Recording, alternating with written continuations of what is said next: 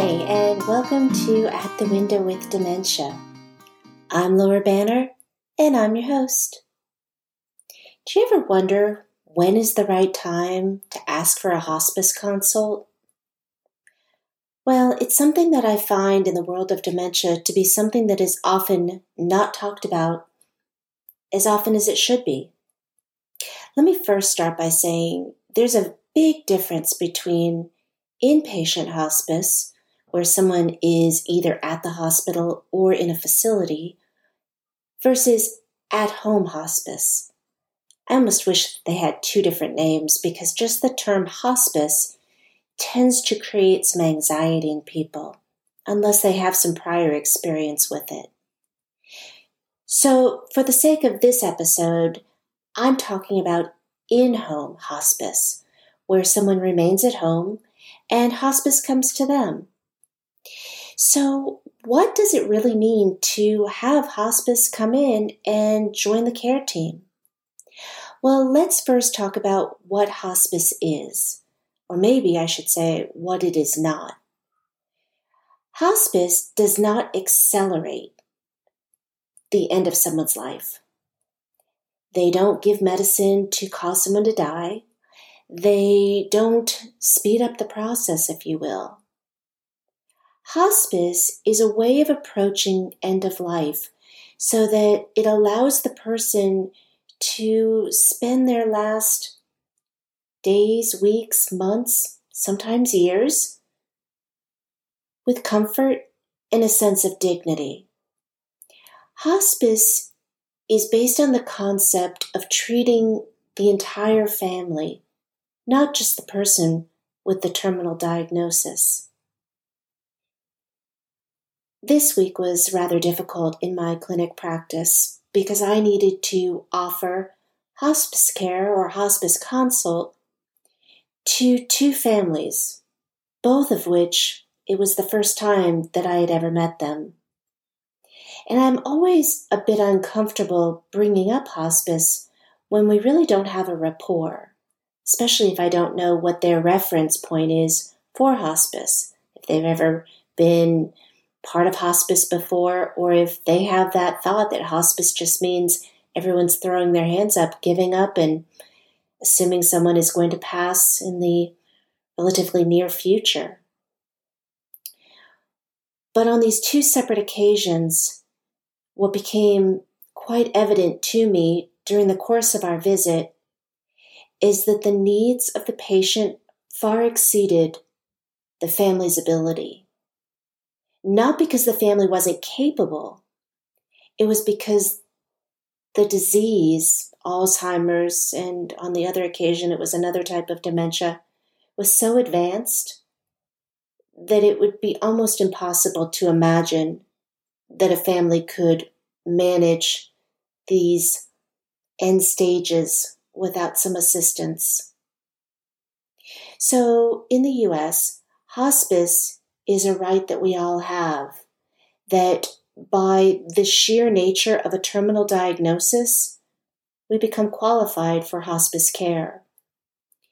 Now, it's very different when someone's diagnosis is cancer or heart disease or some other type of progressively debilitating diagnosis other than dementia. In order for someone to qualify for hospice with a diagnosis of Alzheimer's or some other type of dementia, there needs to be a reasonable expectation that that person may pass within the next six months or less. Again, it's an expectation based on the rate of progression, but it's not an absolute. So, how is that determined?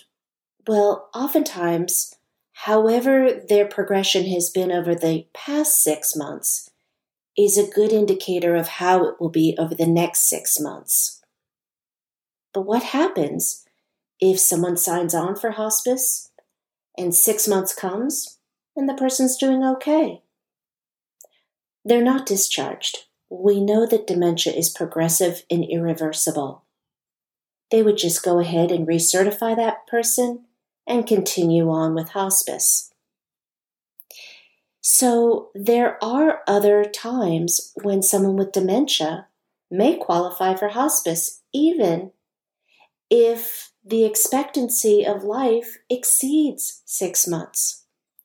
And that would be if they have another diagnosis, such as COPD or congestive heart failure, or maybe cancer, or some other type of progressively debilitating, potentially terminal disease. When they have that and also have a type of dementia, they may qualify earlier. They also may qualify if they start having frequent ER visits, or maybe if they're experiencing some weight loss or dehydration because they're having difficulty swallowing and chewing. They can also qualify if their speech is limited. Now, officially, what I've heard is that they have to be able to only speak six words or less in the day. They might repeat those words like yes or no, and they wouldn't count it each time it's spoken. But again, six words. Now, these words need to be what we call intelligent words. It can't be a string of words put together that mean nothing. That would be nonsensical speech, and that would not account for six words. But what I've seen is a lot of flexibility with this particular criteria. Maybe they're having incontinence of bladder or bowel. That factors in and may actually make them qualify for hospice. They can also qualify if they're unable to walk independently, if they're in advanced stage of dementia and maybe they require a walker or a wheelchair, or maybe they're not able to sit up independently without slumping over. That would again make them qualify for hospice. They can also qualify for hospice if they can no longer smile.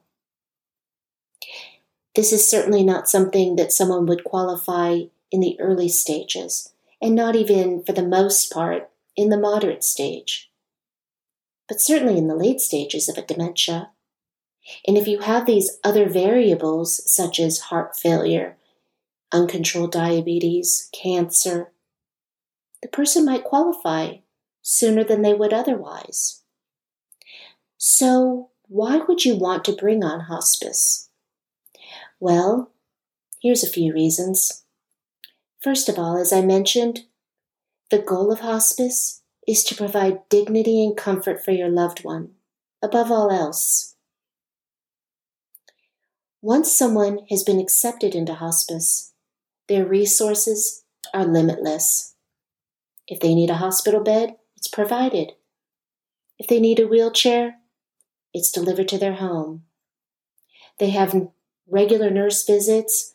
They have a social worker who becomes involved. If they need pastoral care for some faith based counseling, that's provided.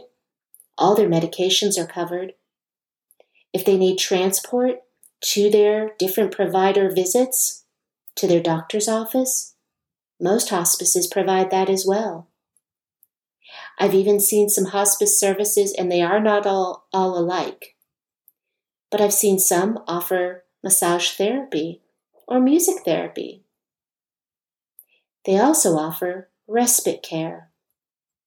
So if you are the caregiver and you just need some time to regroup, recharge, but you're not able to do that as you're caring for your loved one 24 7, Hospice provides for that. Hospice takes the entire family and wraps their arms around the family unit and understands that your loved one is not going through this alone. The impact is felt throughout the family. And so counseling services are offered. Social worker is available. And after your loved one passes, grief counseling is available. There's just so much that hospice can provide to a family who is going through a progressive terminal diagnosis. Again, the myth that it accelerates death is untrue. Now, what it does do is it does stop aggressively treating terminal conditions. Comfort care, yes. Aggressive therapy, no. So, if your loved one has cancer along with their dementia, you're no longer going to be going for chemo treatment or radiation unless it's to provide comfort, perhaps to reduce a, a tumor. Maybe it's pressing on a vital organ or some structure within the body that's causing pain. And for that reason, what they call as palliative radiation would typically be covered. What I like to do is when I feel that an individual would qualify for hospice, I make the referral of course, with the family's permission. I tell the family, ask a lot of questions. And even if your loved one is accepted into hospice care, you can opt to decline it. Maybe you're just not ready. And yes, it's true, if your loved one is on hospice and all of a sudden they develop a pneumonia or urinary tract infection, and you feel that you need to have that treated, which in the setting of hospice it typically is not, you can sign your loved one off hospice. And in the future, you are able to sign on again. Again, each hospice is a little bit different. So it would be very important to ask a lot of questions. But understand that once hospice is on board, you have a team that is readily accessible to you they understand what the road ahead looks like, and they are going to do everything in their power to make it as smooth as possible for not only your loved one, but also for you. So if you're not sure if your loved one qualifies for hospice, it does not make you look bad to ask your provider, What do you think? So often when I bring it up, I see a sense of relief in the faces of the loved ones, the family members, the caregivers. I think they're just really uncomfortable or embarrassed or maybe even ashamed to bring it up. I don't know, maybe they feel like it's an admission of failure, which it absolutely is not. If you're wondering, and if you think perhaps your loved one may qualify, ask for the consult. Have a representative come out to your home. Meet your loved one. Get some history. They'll tell you whether or not your loved one qualifies. And if they don't, that's okay, because we're going to find out why they didn't meet criteria. So that in the future, once your loved one does hit those milestones and meets the criteria, we can call hospice back. It's a wonderful service, and not everybody meets criteria, and there's a reason that it's so stringent. It's because of all the value that they offer. So it needs to be reserved for the appropriate patients. Anyway, I hope this helps. If you have any questions, please feel free to go ahead and ask your provider. Thanks for listening. I hope you decide to subscribe to my podcast. I release new episodes every Tuesday. Go ahead and check out my website as well. You can find me at compassionateeducation.com or on Instagram at compassionate underscore education. Thanks again for listening and have a great week. Bye bye.